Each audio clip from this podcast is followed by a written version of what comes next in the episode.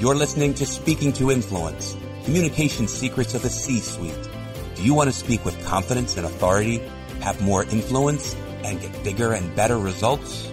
Whether you're a top executive, an entrepreneur, or climbing the career ladder, this is the show for you. A leader who wants to inspire others and leave a lasting legacy. Now here's your host, world-renowned TEDx speaker, author, and executive communication coach, Dr. Laura Sicola. Welcome to the podcast, Speaking to Influence Communication Secrets of the C Suite. I'm Dr. Laura Sicola, your host, founder of Vocal Impact Productions, and author of Speaking to Influence Mastering Your Leadership Voice. My guest today is JoEllen Meckley, the executive director of the Center for Special Needs at the American College of Financial Services. There's the mouthful, and I can't wait to hear all of this stuff that we're going to be sharing with you today. JoEllen, thank you so much for joining us. Thank you, Laura. I am very happy to be here and excited for the conversation we're going to have today. Now, let's go over that title one more time because there's a whole bunch of pieces in there. And I would love for you in your elevator pitch to help us see the integration and help us understand exactly what it is that the organization does and your role there. You are the executive director, that part we get, mm-hmm. the Center for Special Needs mm-hmm. at the American College of financial services. Mm-hmm. So, how does that work? Sure. I'm going to start with the last part first. So, okay. uh, the American College of Financial Services, many, if you're not within the financial services field, you might not be aware of the college. It is actually an accredited college. It's been around for 95 years. It was started up by a Wharton grad, you know, many, many years ago who was hoping to elevate the knowledge of professionals within the insurance industry. And it's expanded greatly from there.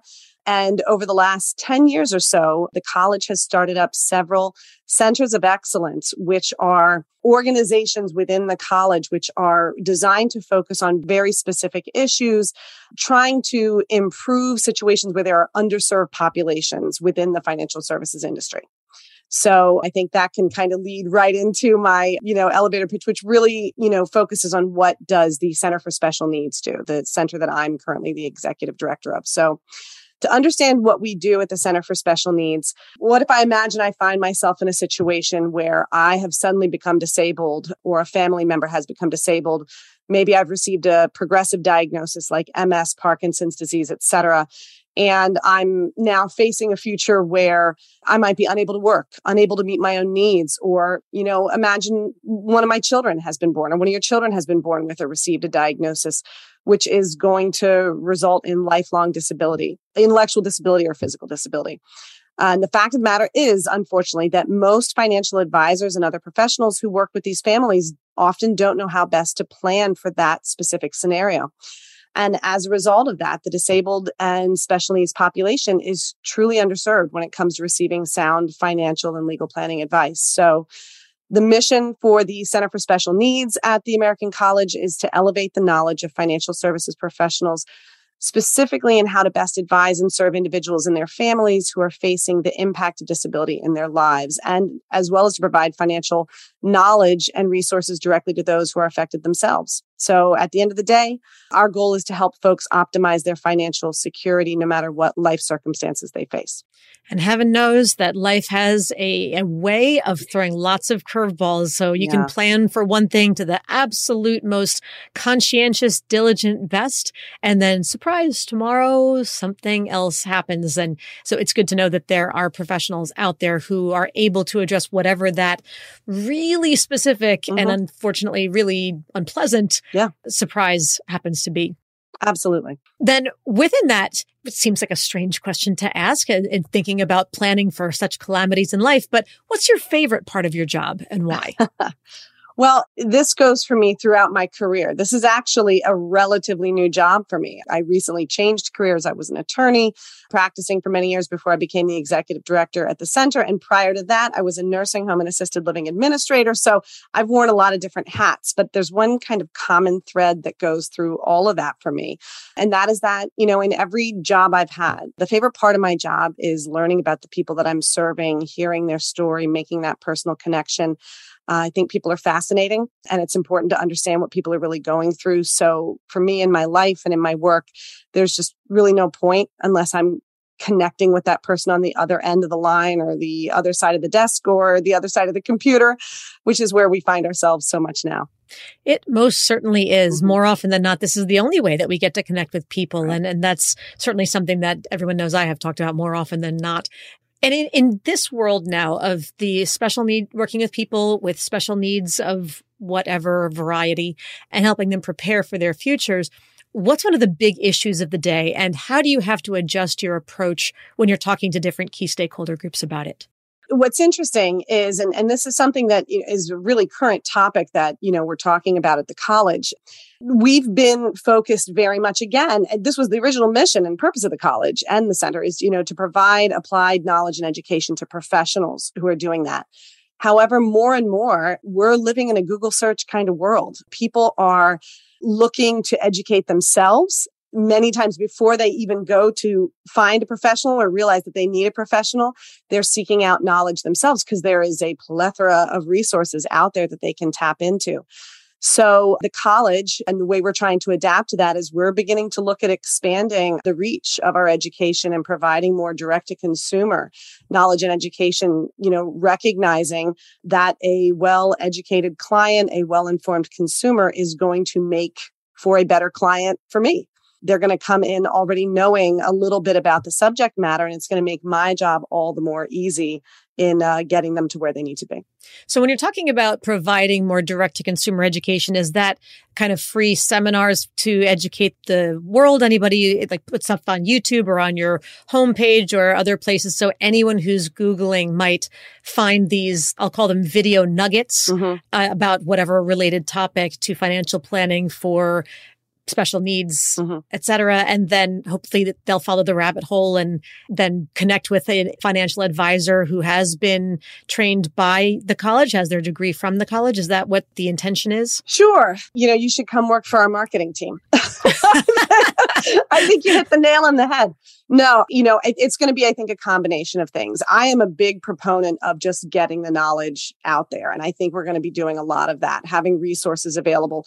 However, at the same time, you know, we're a business uh, and we're in the business of education. So I think it will be always giving folks who end up, you know, say coming to our website or looking up the college, giving them a certain amount of information education, but helping them to realize that if they really want to dig in deeper, guess what? We're going to also have a much more in-depth course of study or hour long seminar or whatever it is that they can do where they're really getting you know knowledge and expertise from experts out there in the field that we're bringing in to do that. And again, maybe it's going to make them then seek out one of our advisors who has come to the college and become a chartered special needs consultant because now they recognize and realize that that type of professional is going to best serve them because they have the knowledge they need. Yes. And then when so in dealing with this new Google search world as you as you mm-hmm. phrase it, I love that phrase because it expresses exactly mm-hmm. what the reality is of how most people think, work and are, are driven who are the different stakeholder groups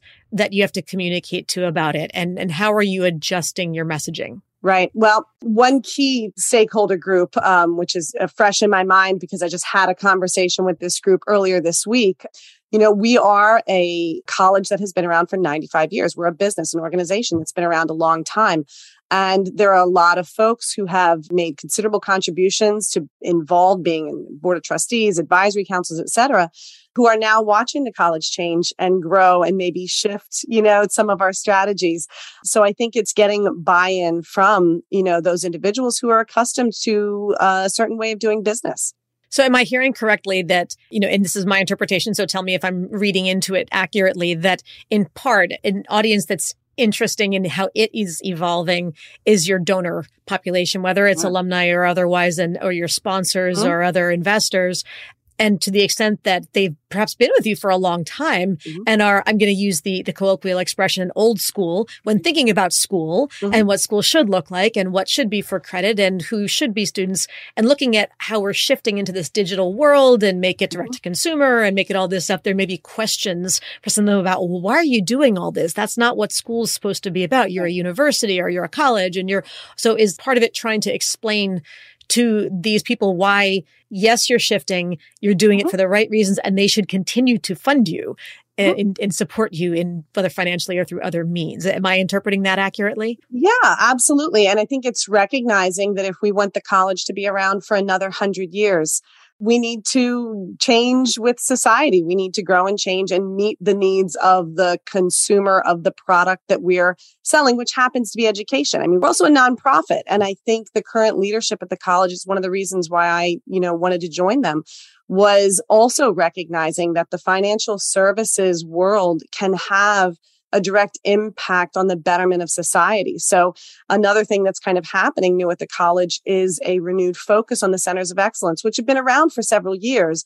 But I think we're always kind of viewed secondary to purely, you know, the giving out of degrees and letters that people can put after their names. Sure. And again, recognizing that if we are demonstrating the thought leadership on behalf of the college, the different centers of excellence, which are focused on, you know, promoting more women in the financial services industry, you know, economic betterment and wealth development for minority populations, Center for Special Needs, all of these things, um, those are very kind of progressive ideas that you wouldn't normally associate with the financial services industry, taking the lead on that that. But again, we're recognizing that it's a changing society. And if we want to keep the college in business, we need to attract interest. Absolutely. And finding how, how to meet people where they are rather than where you want them to be. And apparently they're on Google. So that, which yeah, is exactly what we're finding too. YouTube, Google, amazing, amazing yeah. searches. Now, in connecting with all these different audiences, mm-hmm. who's the toughest audience that you ever had to get through to and why?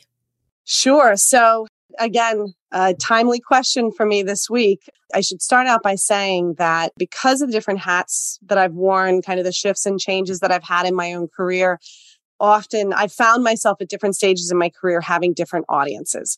So when I was a nursing home administrator, I was talking directly to residents, patients with cognitive impairments, frontline workers, you know, certified nursing assistants, et cetera, who are taking care of people. Then moving on to when I began practicing law, now I'm taking really complicated concepts and trying to help regular families understand that and make really difficult decisions, walk them through really difficult situations you know, that required a certain relatability on my part, a certain informality to the way I communicated. Again, being in a position of authority or of having expertise, but needing to, re- you know, connect one on one on a almost folksy level, you know, sure. with the people that I'm talking to.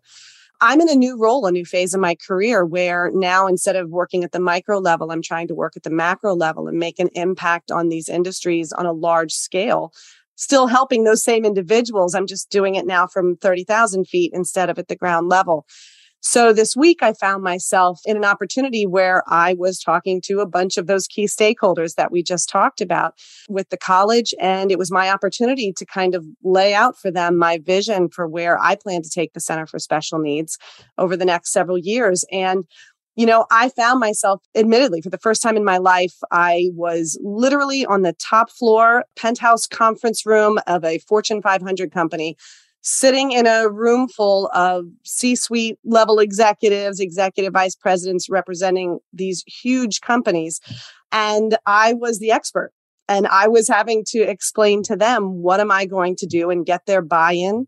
You know, hopefully attract some financial support to achieve our mission and really just get on board. So for me, this required, just as one specific speaking event, it required me to believe in myself and recognize that I deserve to have that seat at the table. So that little kind of imposter syndrome voice in the back of my head, yes. which I think a lot of us struggle with, was not, you know, sapping my confidence. So yeah, so I'm I'm definitely a transition phase in terms of my professional communication and I'm needing to tap into some new skills myself. And it's interesting. I'm I'm glad you, that you referenced the imposter syndrome in the way that you did because you know, it's interesting that the question as phrased was the toughest audience to get through to. Mm-hmm. And as you described who was sitting in the audience, I didn't actually hear any evidence about them being actively difficult. It was all preliminary concern that they would be. Yeah. And it was, you know, that's all the ascribed assumptions of personalities and beliefs and things. Well, but these guys run these banks and these people are so, and I'm using the word guys half generically, mm-hmm. but also not so generically because there probably were a lot more men who just by nature of yes. the populate the demographic of that particular role in industry and all sorts of stuff where in your head you're going, I run this small nonprofit, but little center within mm-hmm. whatever else. And there's all this stuff. And so to acknowledge that the imposter syndrome was playing a role, but that you had your own little pep talk, mm-hmm. you know, mm-hmm. we put on the big girl shoes and said, I'm going to go in there and I'm going to just be the expert that they've called me here to be because they wanted to hear from an expert in this area. And what you did not finish in the story was, did you kill it? I think so. I think I did kill it. I got really positive feedback afterwards. I think there are some folks who are interested or are going to commit to writing those checks uh, and helping us do our mission. And and I think I made my bosses proud. It was just one of those banner. It was it was a good day for me. So, but again, I agree. I I think sometimes we're our own worst enemy when it comes to this. Yes. Uh, but once you power through that, take that deep breath. What I've come to learn is I now understand, I think, that all of those people sitting around the room, they're also looking around at the other people and sometimes thinking, gosh, what am I doing here? You know, it's growing up, you know, it's realizing that that's the reality. So if you can push past it, you know, sky's the limit. Absolutely. And I'm curious in that particular situation, were you invited or did you sort of have to pitch or request the opportunity to speak to that group? No, I was uh, very much invited because the college is uh, putting a renewed focus on developing the center. So, you know, I've been brought in to do good things, great things. So they were hoping to show my stuff. yeah. And so uh, that's another lesson I think for people to take away is to recognize because so many people feel like, okay, they've been given this opportunity. And I use the word given, you know, loosely, don't interpret that to one way or another, mm-hmm. but you have this opportunity. Yeah. You've been invited specifically to speak. And that by default means that people are interested in what they believe you know that they don't. Right. And they want you to share that. They are viewing you as expert in an area in which they are not, and they want to learn from you. And this is a challenge. We forget this. And I think it's so important for us to remind ourselves that when we are in front of these for whatever reason intimidating audiences and we we hear that little ugly imposter syndrome inner critic call it what you will voice in the back of our head that's saying you know, you don't belong here. You're not smart enough. They're so much bigger than you, you know, whatever your excuse is to remind yourself, no, they invited me here because they recognize that I am an expert in something that they are not. My job is to serve by sharing that expertise. Mm. And I think when you lead with that, when you put that in the front of your own mind and use that as your driving motivator and force, it's amazing the power, the authenticity, the authority, the integrity, the confidence and the competence that we can convey so compellingly to any audience when that comes through. I mean, I'm on my soapbox, I realize, but no, I, I hear that it's you're preaching to the choir. I agree hundred percent. So I think that's a fabulous example. Thank you for sharing that, Thank for th- sharing your, what you did, what you were thinking, what you were feeling, and that little internal monologue, that that mm-hmm. head trash that we sometimes get through. And congratulations for killing it, because that's what it comes down to in the Thank end. now, with all this, what about leading teams? Because you have had a number of different roles mm-hmm. from practicing attorney to executive director to this and that. What's an important lesson that you learned when you first went from being an individual contributor to leading a team? Absolutely. So I, for whatever reason, ended up in a leadership role kind of very early on in my career. It was just kind of a stroke of luck in the nature of the company that I was working for.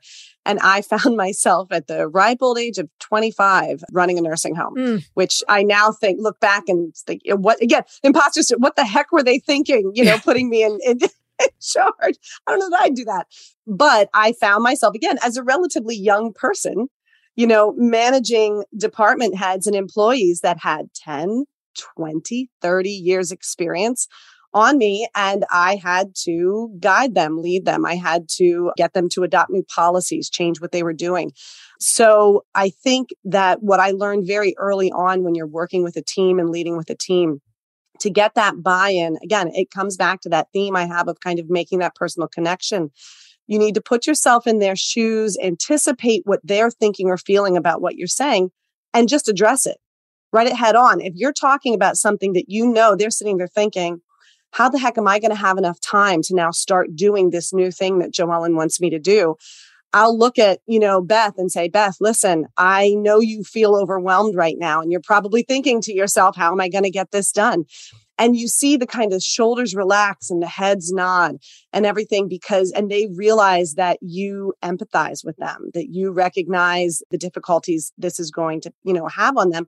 And you get that buy in and they open theirs and they listen to you. Because I think a lot of communication is just getting the other person to focus and absorb what you're saying because we get consumed with ourselves. We only think about ourselves and we lose the big picture. And so that's true whenever you're leading a team. Empathy is so important. It's not going down the rabbit hole. It's not pity. It's not sympathy. It's not coddling, but just that acknowledgement of someone else's reality, what they're thinking, what they're feeling. Reality is completely relative, right? So your perception of reality and mine doesn't matter if they're the same or not, but for me to acknowledge what I recognize that yours is for you in the moment, how you're thinking and feeling about it can open so many doors. Really amazing skill to have to develop. Yeah, believe it or not, my best moment in this, you know, massive board presentation that I had to make this week with all these big scary, you know, executives was at a moment in there when I related to all of them. I guarantee that each one of you either has a diagnosis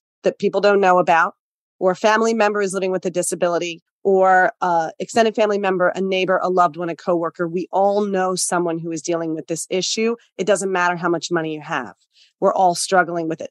And I saw during the talk, that was the most visible reaction and response that I got from everyone because everyone was nodding their head and looking around at the others. And I saw that immediate connection that again then made them focus in on what I was saying because they they were a part of it. Yes, you made it real for them. You touched on something yeah. that's that's a genuine part of their lives and so when you can find that opportunity, that nugget, that point that suddenly yeah. makes the audience think, "Oh, she really is talking to me.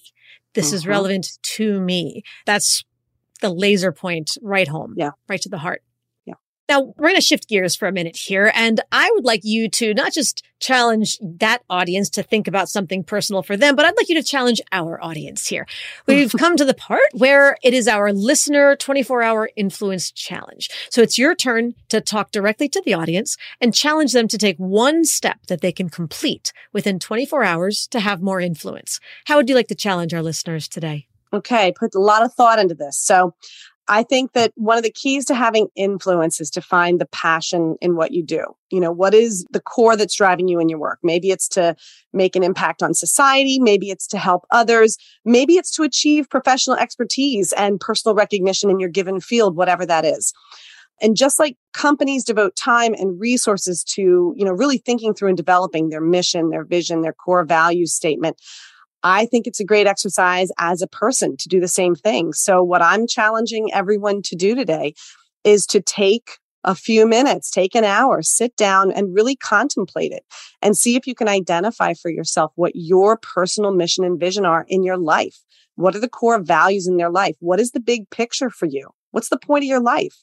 And write it down, stick it up on a wall, write about it in your journal putting it out there into the universe and out there in the world, you really just don't know where it might lead you. It is a really inspiring, thought provoking, and intriguing activity. And I've done variations of it over the years. And I will offer to everybody else, it can sound very big, but it doesn't have to be a final published document. Right. But just start. Sit down, give yourself an hour with a cup of coffee or a glass of wine one evening or sitting on your back porch or with the radio on or in silence or when you're walking, whatever it is, just start the process. If you want to do it orally, hit your on your phone, click your voice memo app as you're going for your walk and just blather.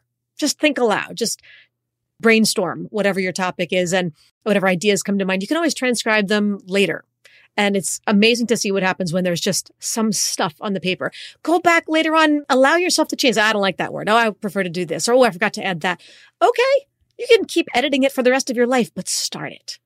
That's the 24 hour challenge. Did I get that right, Joellen? Oh, that was perfect. Excellent. All right. Then moving on, let's talk. We've talked about some successes. Let's talk about some not so successes, as it were, to coin a phrase, not so successes. What's a communications related mistake that you've made? And if you could have a do over, what would it sound like? You know, eh, thinking about this, I actually have a very personal story about one of the most impactful moments in my life where I got some mentorship uh, specifically about communication. And I have never forgotten it. And I should, I wish I could go back and thank this person for doing it, even though it was difficult to hear at the time. So very early in my career. This was before that first, you know, administrator's job. I think I was 23 years old. I was, you know, brimming with idealism and confidence. And I had reached the end of this long, uh, year long internship in an organization.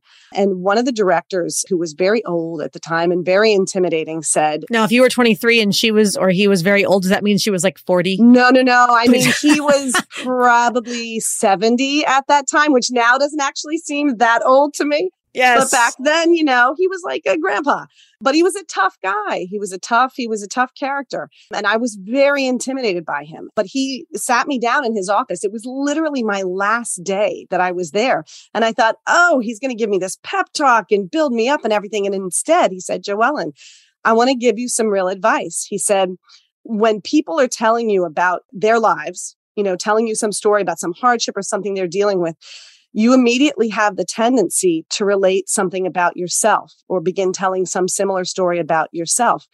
And it comes across badly. It comes across like you know it all hmm. instead of just listening to them. And I was devastated. And he hmm. was telling, I see, you know, he was telling me this, I think, because hopefully he saw potential in me and he saw that I was making this critical misstep when I was communicating with people. But I was mortified and horrified because the last thing in the world I ever want to do is make someone feel like I know more than them or, or that I'm not hearing them out and listening to them. Uh, when I related my own experience to someone else, I think a lot of people do this. I simply thought I was commiserating. I was empathizing. I assumed it would make them feel understood, that I felt their pain, were the same.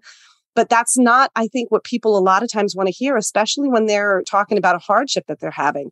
People i think want to share stories about their life and they want to know that they've been heard. They don't want to immediately turn around and hear about your life.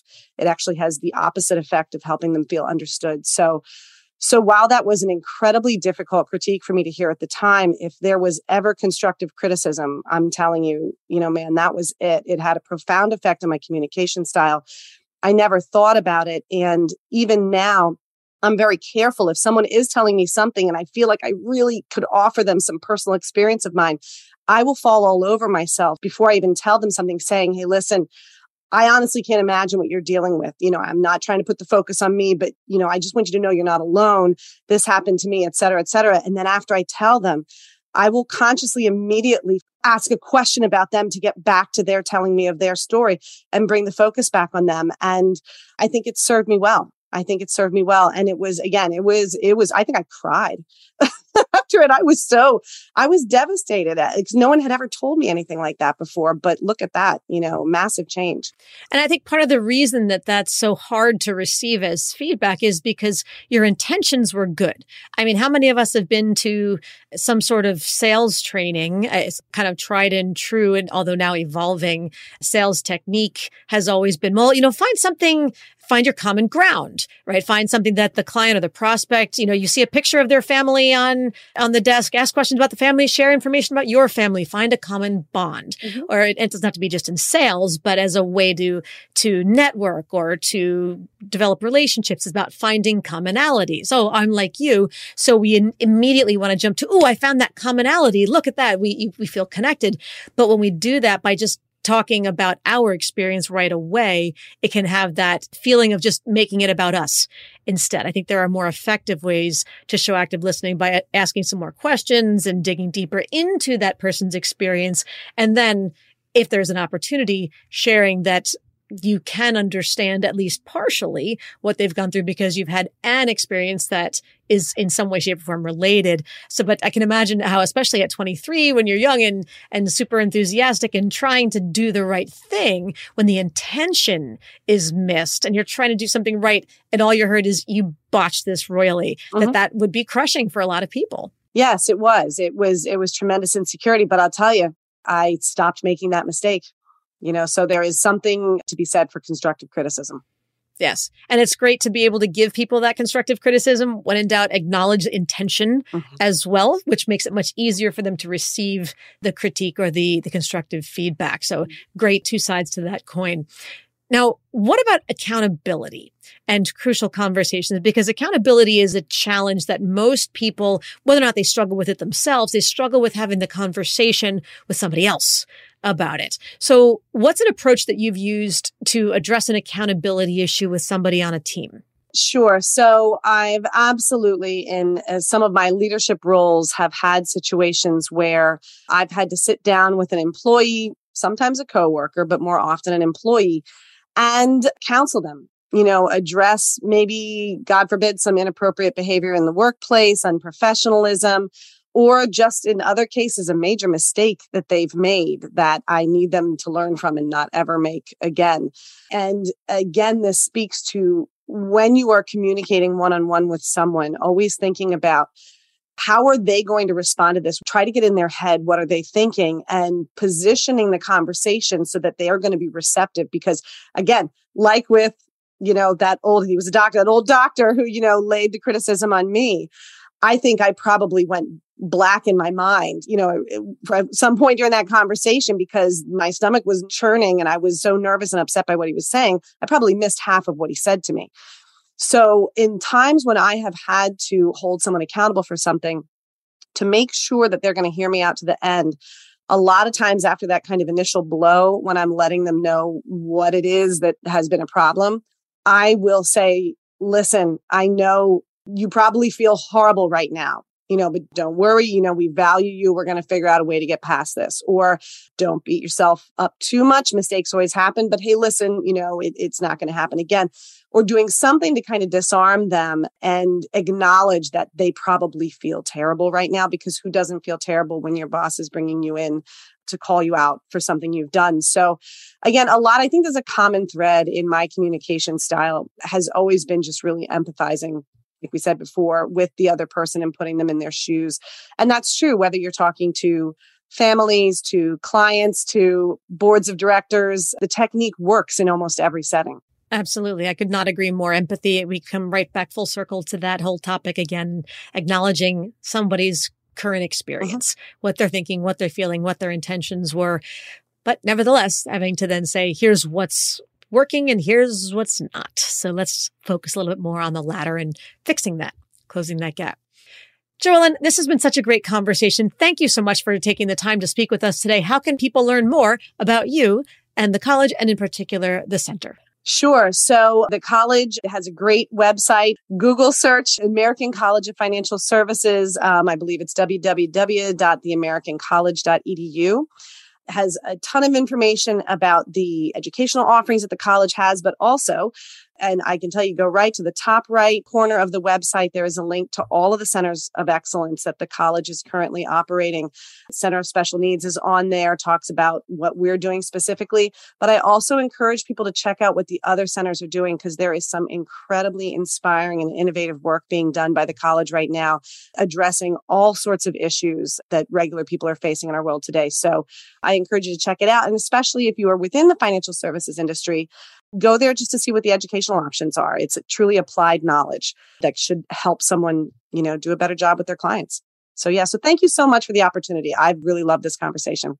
Well, this was terrific. You've provided incredible value to our guests today, or excuse me, to our listeners today. And I want to thank them as well. Thank you all for tuning in. As always, be sure to subscribe so you never miss an episode. And don't forget to give us a five star rating on iTunes, Apple Podcasts, Spotify, Stitcher, or whatever your favorite podcast platform happens to be so we can help even more people to increase their confidence, presence, and influence. And of course, if you want to download my free guide to equipment recommendations for virtual influence, including my picks for podcast microphones, lights, and more, go to speakingtoinfluence.com. I'm Dr. Laura Sicola, and you're listening to Speaking to Influence Communication Secrets of the C Suite.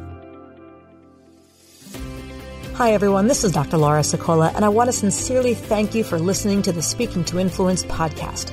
If you love listening to these episodes as much as I love bringing them to you, be sure to subscribe so you never miss an episode. And please go to iTunes right now to rate and review our podcast in order to help us expand our reach so even more people can master the three C's to command the room, connect with the audience, and close the deal.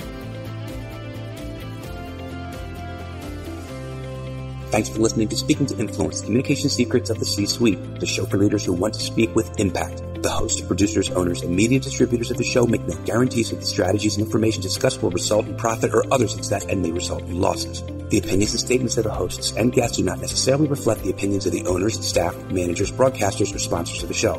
No medical or psychological therapy or personal or professional wellness or relationship advice is offered in the show. You are advised to seek counsel on matters related to your health, family, relationships, job, or other business and legal matters from licensed advisors in those areas prior to making any changes in business or lifestyle. No information provided may be suitable in your situation. As always, take responsibility for the decisions and actions you take, including the reactions they may make in your work, family, health, and life.